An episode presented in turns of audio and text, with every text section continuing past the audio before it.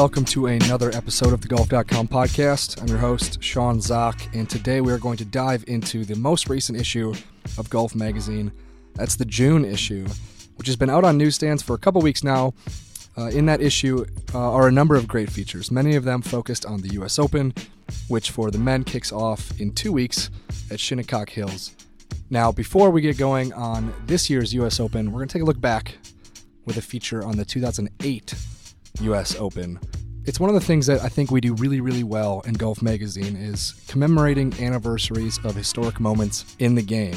There may not have been a, a more historic event, at least since the turn of the century in the golf world, uh, than the 2008 U.S. Open between Tiger Woods and Rocco Mediate. Michael Bamberger dived deep into the story of that Open for Golf Magazine. Michael, what was it? What was it like? Was it difficult going back and researching such a boring golf event? Uh, it was fun. Uh, I wouldn't say for me history would be if you're let's say we're going to talk about post Hogan golf history. Um, for memorability, it was way way up there.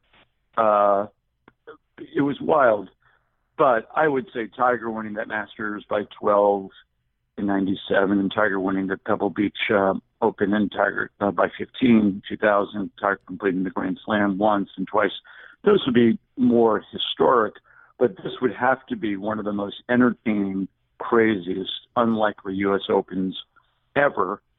I hope that didn't sound too overstated, did it, Sean? no, no. See, I think you, uh, I think you you made it pretty clear just how this this event is going to stand out in history. I was curious though. This is only ten years ago, ten year anniversary. How much of the event in your work were you able to use your own memory of, or how much did you have to kind of go back and actually do some research on? Well, you know, the answer is of course both, but I had extremely powerful, vivid uh, memories of it for a lot of different reasons. Uh, one of which was uh, at that point for Sports Illustrated, uh, my story for the weekly magazine was about NBC's coverage of the event. So I spent a lot of that week with the NBC crew and in the NBC trailers. Um, so I got to see the golf I got to hear the different commentators talking about it through headphones, both those who were actually covering it and and, and those who weren't, and all the main replays and the replays that they showed during the commercial breaks. And then uh, in the third round, and I think maybe again in the fourth round, I walked with uh, Roger Maltbie, who was walking with Tiger. My story was really Roger at that point. Um, but he, his story was Tiger, so I got to see Tiger, and I got to see Tiger through Maltbie's eyes. And uh, so there was a lot going on there. But then on the reporting end for the story, uh, I spent uh, three hours on the phone with uh, with Rocco's caddy, uh, Matt caddies for uh, Jim Herman now, and and, and others. And uh, so it's it's always both. Uh, if you get at the event, it's your your personal take on the thing, and then and then what you can get uh, in your reporting. Uh, how old would you have been then, Sean, when that uh, event was played? Yeah, 2008. I would have been uh, 16 years old. So yeah, sophomore. To find the answer, Sean, all you have to do is take your current age and subtract 10 if you don't have a birthday between now and uh, and the anniversary date of the U.S. Open. So that was good. So you were you were 16. You were in high school. You were probably just getting to golf yourself around then. Yeah, really though. It was the it was the, by the time that I started working at a golf course finally. I think that might have been the first summer I worked at a golf course. Oh, that's neat. So wh- wh- where did you watch the uh, that open if you watched it? So I actually I, I raced home to watch it. Um, I worked a morning shift at the golf course and then was able to kind of race home and catch the final few holes at, at home on TV. I don't think I, could, I put this in the story. Uh, I think I did the math for the story though. Tiger, as every school child knows, won three straight U.S. juniors, mm-hmm. and then he won three straight U.S. AMs. Over the course of those six straight years of winning, winning, winning, winning, he went 36 and 0. You've got to win six matches to win six straight matches to win any of those events. So 6, 12, 18, and then double at 36. People say, wow, that was an uncharacteristic, even by Tiger standards, celebration when he made the putt on the 72nd hole to tie Rocco Mediate, their and thereby create uh, an 18 hole uh, Monday playoff. Mm-hmm. Well, my thought there is probably the guy's already gone um, uh, 36 and 0 in his last uh, 36 uh, USGA match play events. This is, a, you know, it's not truly a match play event, but it's like a match play event. he must know when that putt went in. There's a pretty good chance come the next day he's going to go 37 and 0.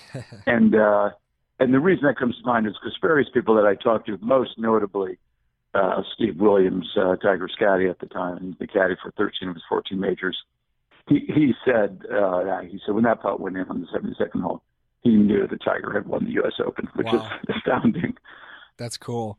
Uh, one of my my questions about this was how do you approach this assignment because you know that Golf Channel and Golf Digest and Golf Week and ESPN and every uh, every competitor out there is going to have a story recapping uh, the 10 year anniversary of the 2008 U.S. Open. Do you think about that at all? Do you think how can I make this different? How can I do some type of reporting that no one else is doing? How, how did you come? So that's really neat that you that you think of that, Sean. Uh, uh, and maybe I should be uh, thinking along those lines. Maybe not. Um, but I, no, I don't. Until you just said it, it never even it never even occurred to me. I think the only time that would occur to me is if I couldn't get people, and it's like, oh, I'm talked out on such and such subject, uh, which I didn't get uh, in this case. So mm-hmm. uh, uh, no, but to not to make this about the writing process, but I know that you, Sean, are interested in the writing process. I would say in general, I have a goal to get something that you're not going to get somewhere else. Yeah. But I'm not. But that's a goal. But I'm not really thinking about what the other guys are doing, and and I, I like that. I like reading, you know, other people's uh, uh, takes. So uh, I look forward to read all those accounts that you just mentioned. Uh, I look forward to, to seeing uh, what other people do, and, and of course, you know, Golf Channel can do things that we can't do, but there's a lot of things that we can do that Golf Channel can't do. But I mean, we you know we can describe the the bobbling putt uh, the Tiger made on the last and that little nose dive at the end to go in. Um, and it's one experience to read it, and it's another experience to see it. For me, it's more powerful actually to read it than to see it. Uh, totally. Um, uh, you know, but it's uh, different for for different people. Anyway, I appreciate that question. It's good. One. Yeah. So. I think I still think you accomplish whatever goal I set out for you there um, with the anecdotes. I mean, you go in depth on Rocco Mediate's uh, history, just trying to hit the fairway on the seventh hole, which would be the uh, the 91st hole of that U.S. Open. Uh, then you go uh, into Tiger's request to use the bathroom after the 18 hole playoff. You bring in some thoughts from Steve Williams, uh, Tiger's caddy at the time. I mean, did you say that you had three hours of a conversation with with Rocco's caddy?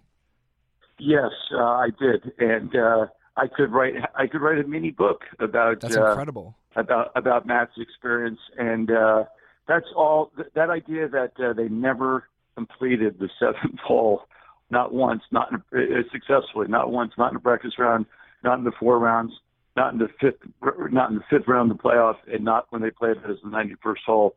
Uh, and and Matt explained to me in sale why they never got back there for for another uh, for another practice round.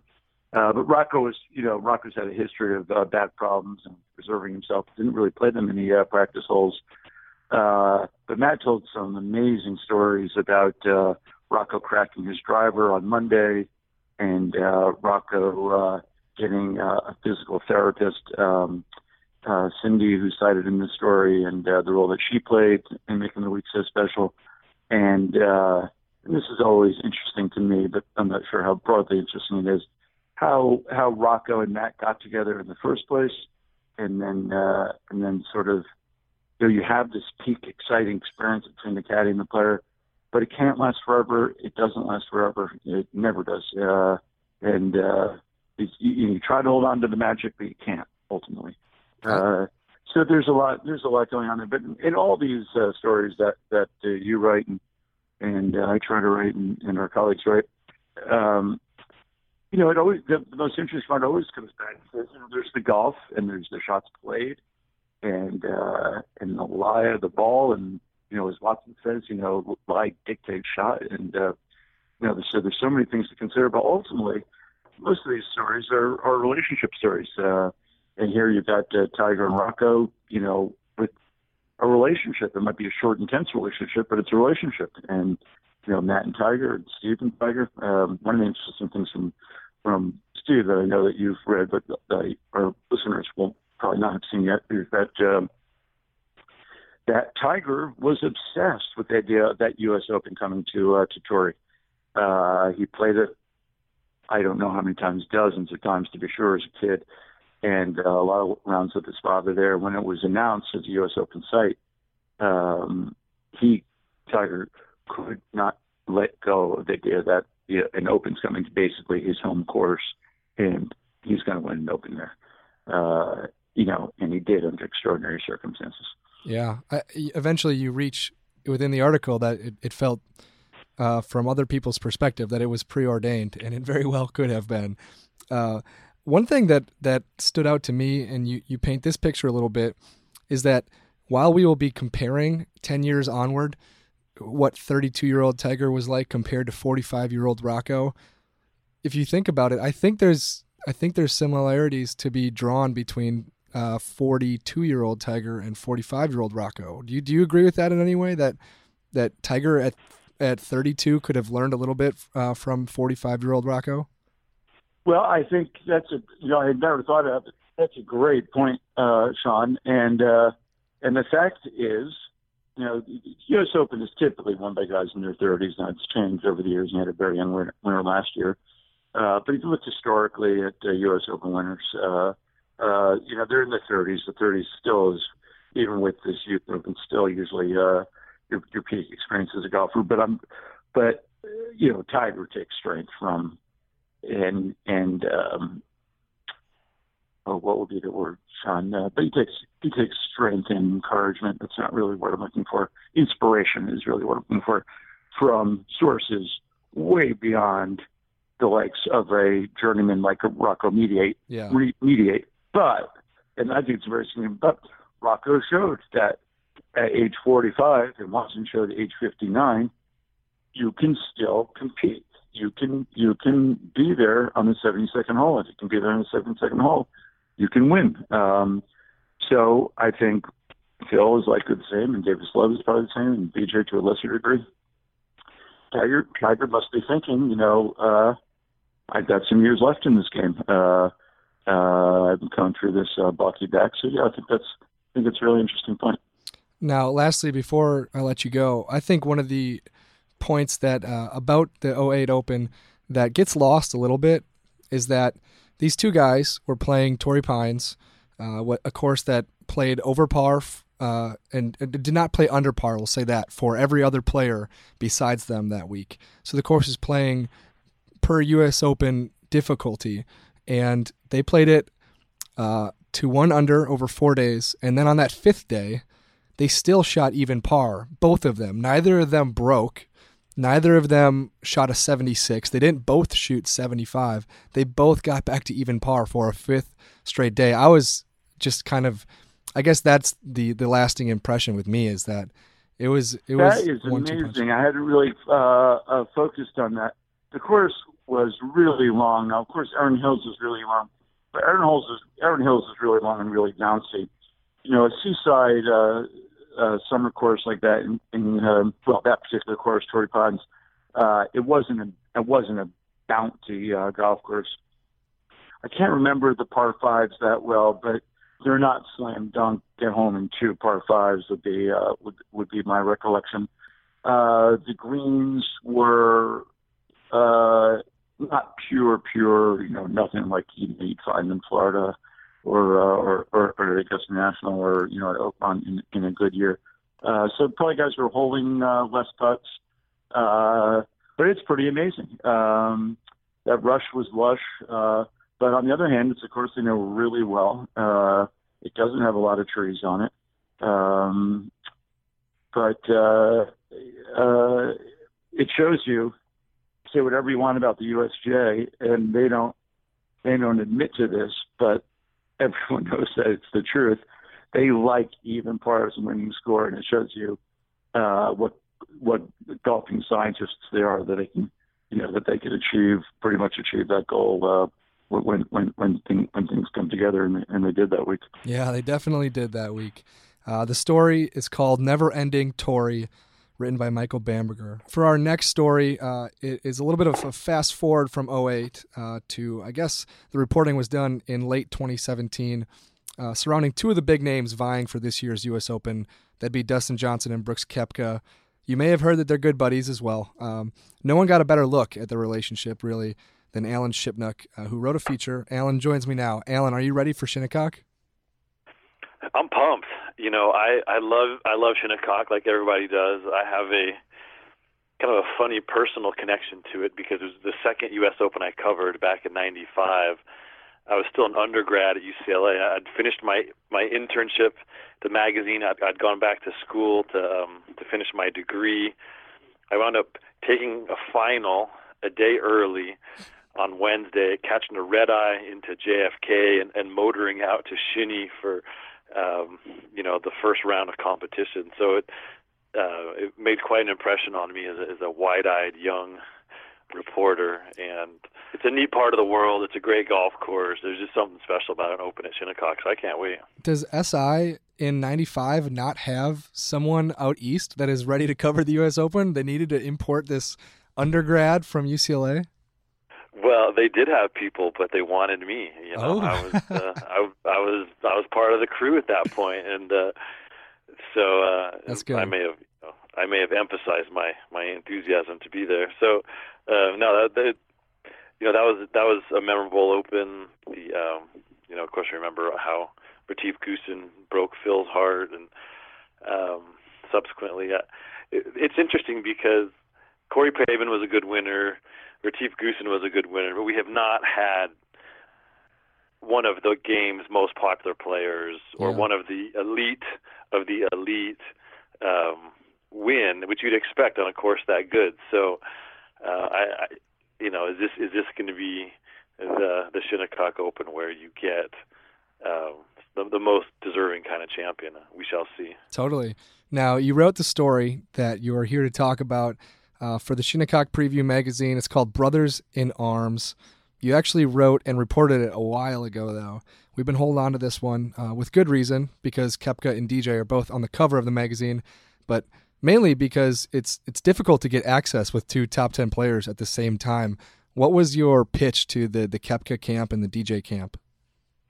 It'd kind of been a, a long conversation uh, because I'd I'd done a couple of big features on on Dustin, the end of um, you know 2016 when he was you know basically our player of the year, and and then in early 2017 I did a story about him and his brother, and you can't write about Dustin without writing about his his relationship with uh, Joey D, his trainer, and Joey D is a colorful, he's a big personality, and he's he's one of the most important people in, in Dustin's life. Not only does does he has he taken this raw athlete and turned him into you know kind of a superhero as far as a physical specimen, but he's also kind of his life coach and his his dietitian and uh, his sports psychologist in some ways. So it, it's a really profound relationship.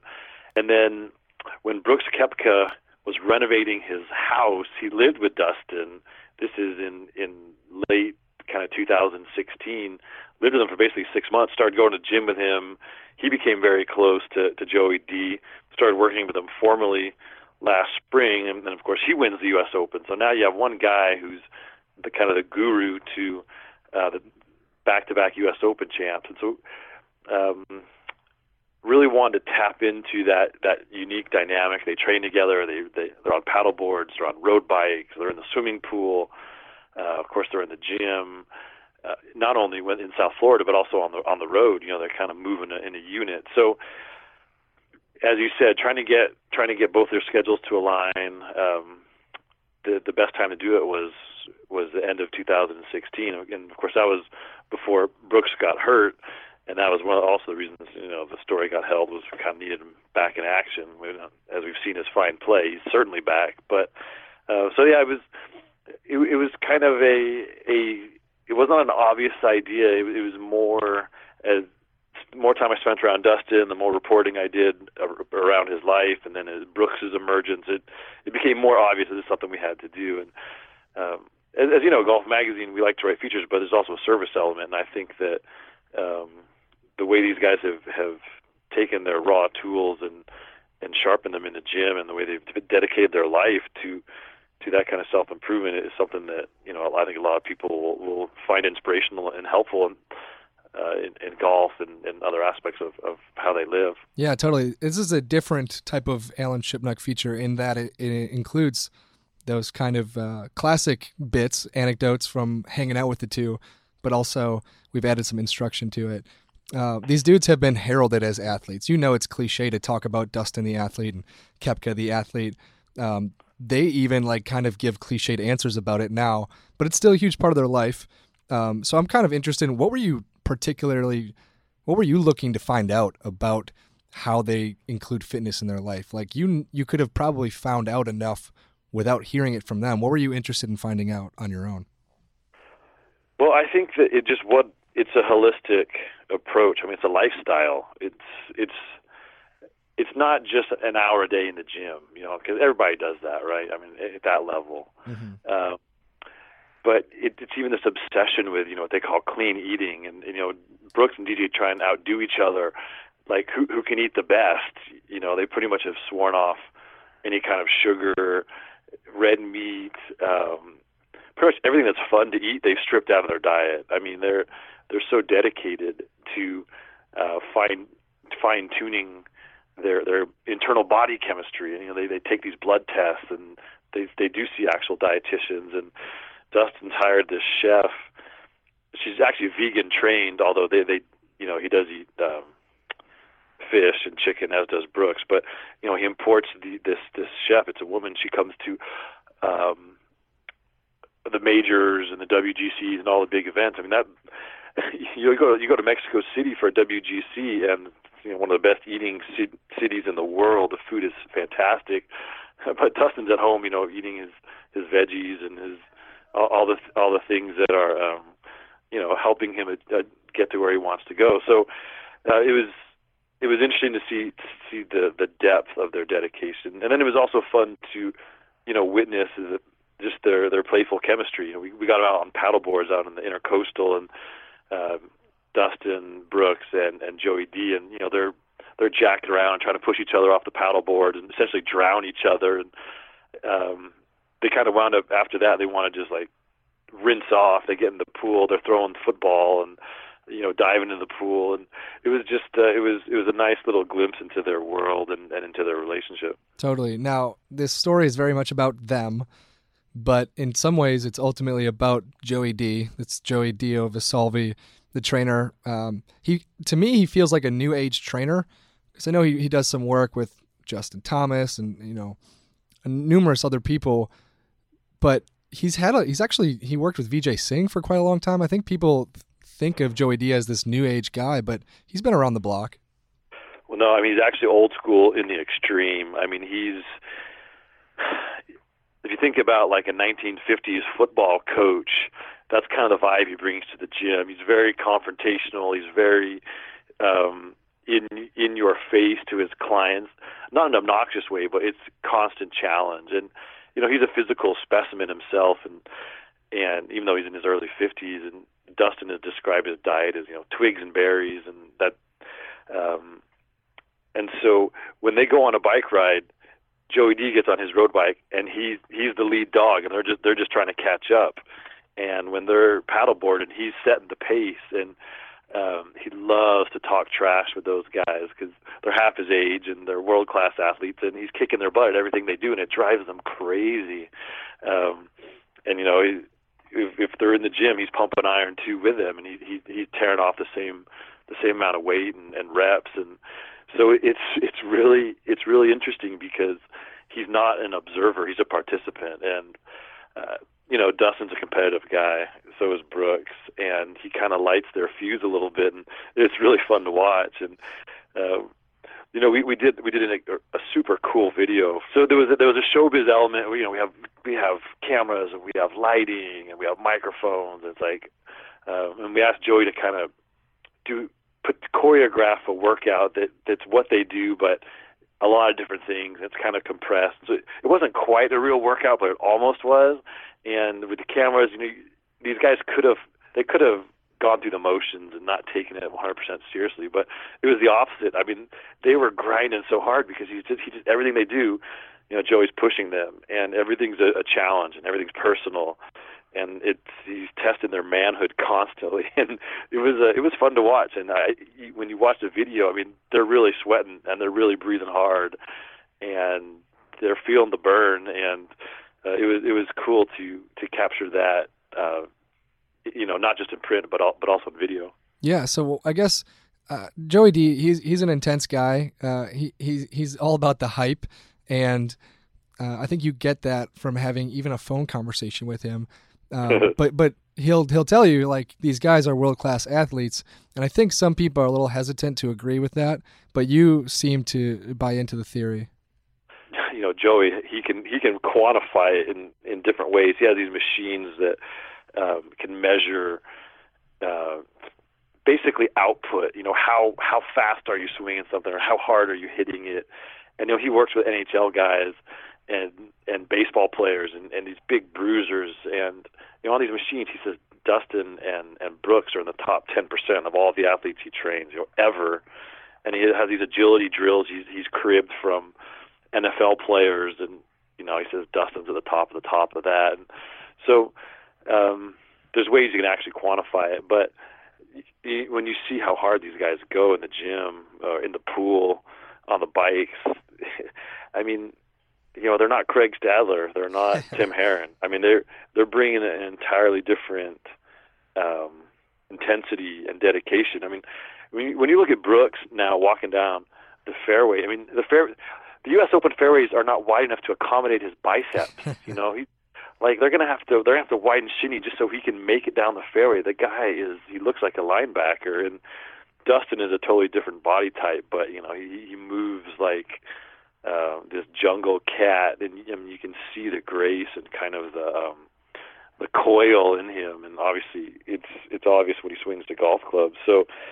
Um, for all the different ways you can you can measure it, that, and Joey can bore you with those details, but you just have to look with your eyes to, to see the way these guys move, see the power they generate with the the golf, you know, with with the golf club in their hand, and and um, just the way they look. I mean, there there's no question that they're athletes. Yeah. Now, before you go, that is the question, or that is at least part of the question. Can we meet in the middle here on the debate between Brandel and Brooks, between Johnny Miller and Rory? Like, I don't understand why there needs to be such a divide between saying, "Oh, these guys are lifting too much," or, you know, I, you know, you should be lifting far less. Uh, I just don't understand the divide being as wide as it seems. Yeah, I mean, it's just it's Johnny Miller and Brandel. They came up. No, it was it was taboo to be in the gym. You know, this feeling that if you did anything, it would it'd make you stiff and tight and it would affect your golf swing. Now, probably they were doing a lot of things that were that were wrong, or guys were just winging it on their own. I mean, they didn't have a, a trained professional with a quarter century of experience like a Joey D or some of these other, a Ben Shear, or there's a lot of other trainers out there who dedicated their life to studying the human body and, and how it can be a, how this wisdom can be applied to golfers and so I'm sure I'm sure back in the day guys did mess themselves up because they didn't know what they were doing or they were doing the wrong things but now there's so much oversight and so much research and body of knowledge. Um, the human body was not designed to swing a golf club, and especially not at 130 miles an hour. Hmm. So um, there's there's going to be injuries in golf. I mean, there always has been. Um, is is the gym causing it, or it preventing it? I mean, um, it's hard to say. I, I mean, Hale Irwin's club head speed with the driver is probably in his prime was probably 103 miles an hour you know that puts a little less stress on your body than mm-hmm. um, the way these guys swing the club. So um, they have to strengthen their core, strengthen their legs. Uh, they have to be supple at the same time, and um, I don't know. It, you know, Rory has has had a lot of dings, and he's obviously gotten a lot bigger and more muscular. Um, but when he was a tubby, you know, 21 year old, he started having back trouble and he went to the gym to try and get healthy and try and prolong his career. So maybe if he hadn't done that, he'd be out of golf. You know, if, if he was still 240 pounds and swinging the club the way he does, he might have wrecked himself. Mm-hmm. Uh, it it's kind of the unanswerable. Whenever whenever one of these guys gets hurt, then you know it's the gym's fault. And when when they you know decimate a, a golf course with their power, then it's technology. It's like they, they're never really given the credit for the work they do and, and the way it's helped them. So uh, I do think it's silly to um, to think that they're doing more harm than good. I mean, uh, but it's it's kind of unanswerable because you can't take the same athlete and train them like these guys do, and then or do nothing and, and compare the results. I mean, you gotta you, there's a fork in the road, and you got to pick which which way you're going. And these guys, it's their body, it's their career, and they're choosing to do the training. I think that I think they know what's good for them more than a dude sitting on the couch, you know, opining. But uh, it it is interesting, you know, if if, uh, if Dustin gets hurt, then maybe people start pointing the finger at Joey D. But he he's comfortable with with what he's done, and and even even Brooks's wrist injury. I mean, that was a fluke. Many many golfers have hand and wrist injuries, whether it's a Jose Maria Olazabal or a Mark O'Meara. You can go on down the list. I mean, I don't think that was that was caused in the gym, and how quickly he's come back from injury is a testament to how hard he worked in the gym to be ready to get the rest of his body ready to go. I mean, the guy comes off the DL and shooting 63s like it's nothing. I mean, that's because he put in so much work to be ready. So I don't know. If if I had to pick a side, I would I would think that these guys are are helping themselves as athletes as opposed to hurting themselves as golfers. But um, it's it's unknowable, it's unanswerable, and I guess that's what makes it, those debates fun because we can all think we're right, and uh, it's hard to disprove one way or the other. Yeah, well, I will definitely agree with you, and that is good enough about that debate for now. The story is Brothers in Arms, written by Alan Shipnuck. Finally, we can move on to Shinnecock and to three U.S. Open champions in particular. Jeff Ritter interviewed the last three champions to all win at Shinnecock. That's Ray Floyd, Corey Pavin, and Retief Goosen. The story in the magazine is called What It Takes. Jeff, in my experience, uh, the older that a champion is, they're either much more difficult or much easier to get a hold of. What was it like wrangling some time with all three of these guys? Oh, it was uh, actually it wasn't too hard uh, for any of them. I think uh, Ray Floyd was the only one who, through his agent, um, it sounded dicey at first, but then um, he just kind of called me unexpectedly, uh, just out of the blue, um, a couple days after after sort of a tentative a tentative denial from the agent. Um, Floyd himself just called me and and he was really into it. Had told some great stories. So, and then Cor- and then Corey and Retief were were great and res- responded quickly. And uh, um, I think you know if you're if you're a champion, if this is your this is one of your highlights of your career, I would I would think it's maybe the phone call. I don't know if these guys necessarily love doing media stuff, but the phone call maybe you somewhat anticipate and I don't know, at this point in your life and career, maybe you enjoy getting a little bit. It's a chance to tell some old war stories and um, get out in front of one of the great moments of your career. That's what I think. Like, I know that you and I can't rightfully place ourselves in the positions of a former U.S. Open champion who gets media requests occasionally, but especially these three guys. I mean, it's not like they had the most decorated careers where they won 10 majors and they're constantly kind of in the public eye, even as senior players. These guys, not not exactly golf legends. This was their kind of one shining moment. So I tend to believe that you'd you'd you'd think they would be very very open to it. So I'm glad you got a hold of them all.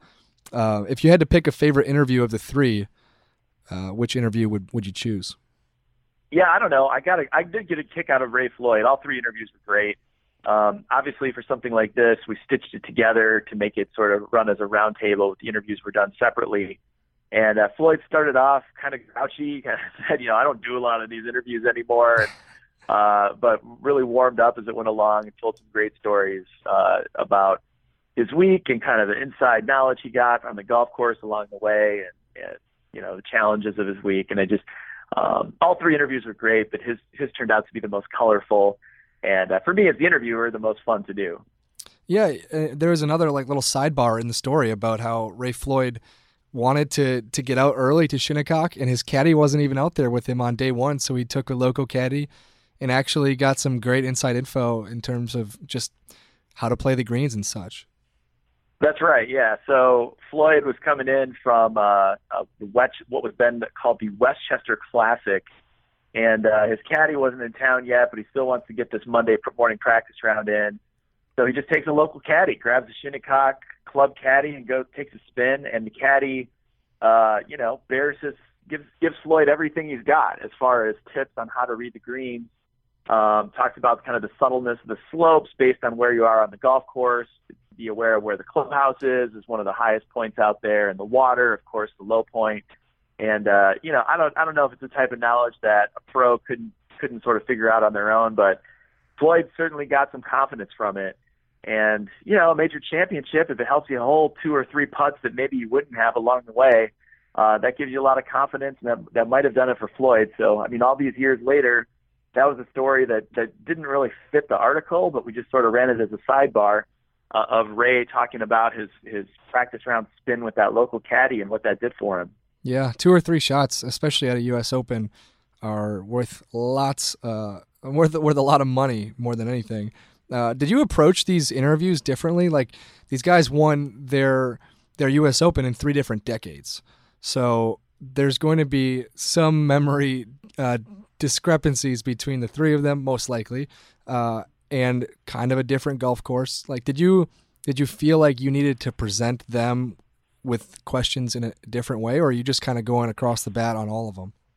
I think um, the framework was the same for all three, but I kind of wanted to let um, give each of them the space to tell stories. So um, I kind of knew I wanted to ask them about the golf course. I wanted to ask them the toughest spots.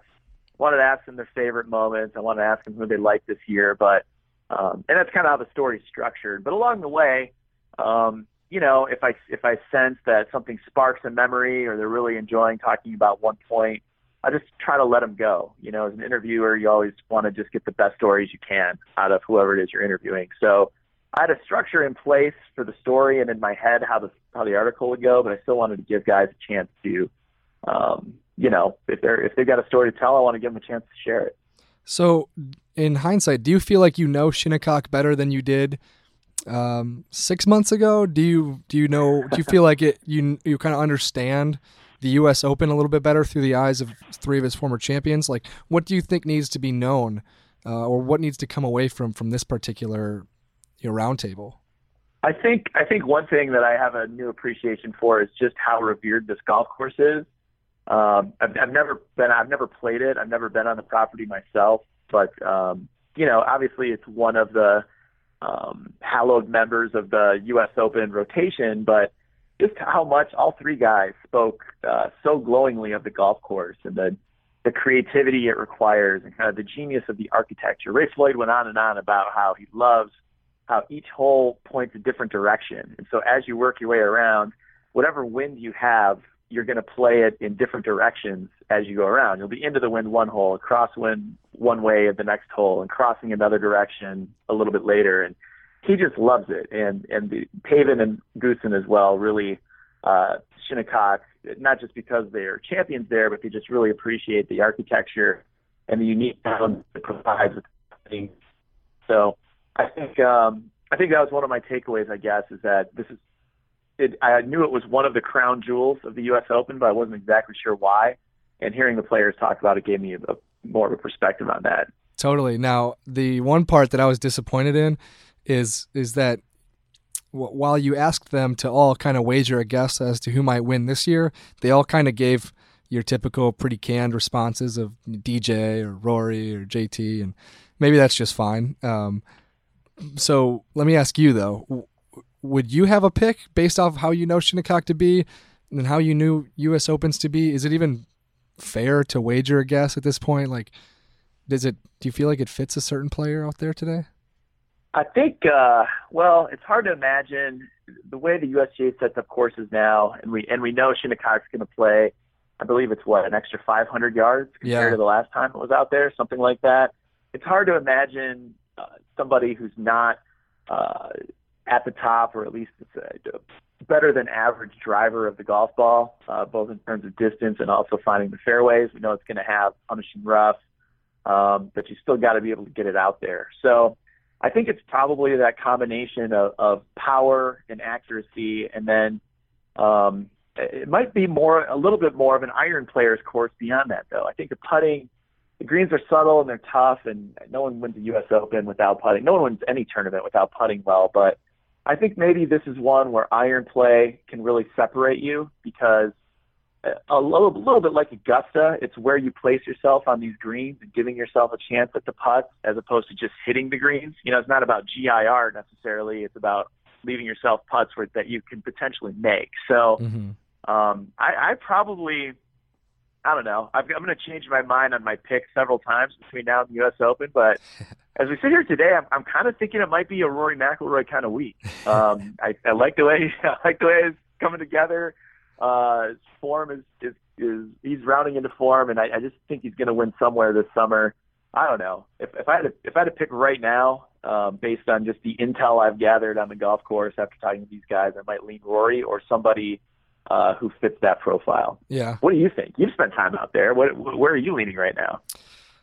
See, I'm leaning towards the fact that it's probably just foolish to even answer the question. Honestly, I, I oh, I should have, I should have ducked the question. That was the right you answer. could have. You could have. No, um, I think uh, Justin Thomas has played a different schedule this year than he ever has before. He doesn't have to play 30 events a year or even 25 events a year, and he continues he he has 12 top 25s in 13 events.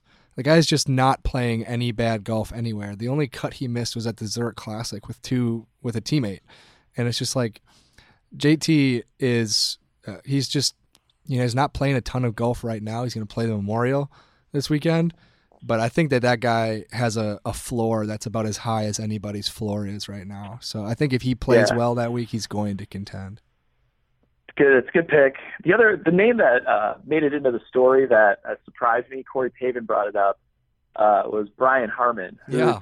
Quietly having a great year. He's back to he was last year was sort of his breakout, but he's really backing it up this year. And you wouldn't think Pavin made this point that you wouldn't think Erin Hills is the kind of golf course where Brian Harman would contend just based on mm-hmm. you know his profile as, as not being one of the long hitters of the game. But he was there on the weekend last year. He had a chance, and uh, I don't know. He might be another name, maybe not to overlook this time. Uh, another guy who's he'll rely on his irons, and he's a, great putter when he's on. So I thought that was a, a, at least you know most of the the usual sus, usual suspects made it into the story, but uh, I thought that was a different kind of name to bring up, and I, I didn't think it was a, a crazy idea of Pavin to mention him.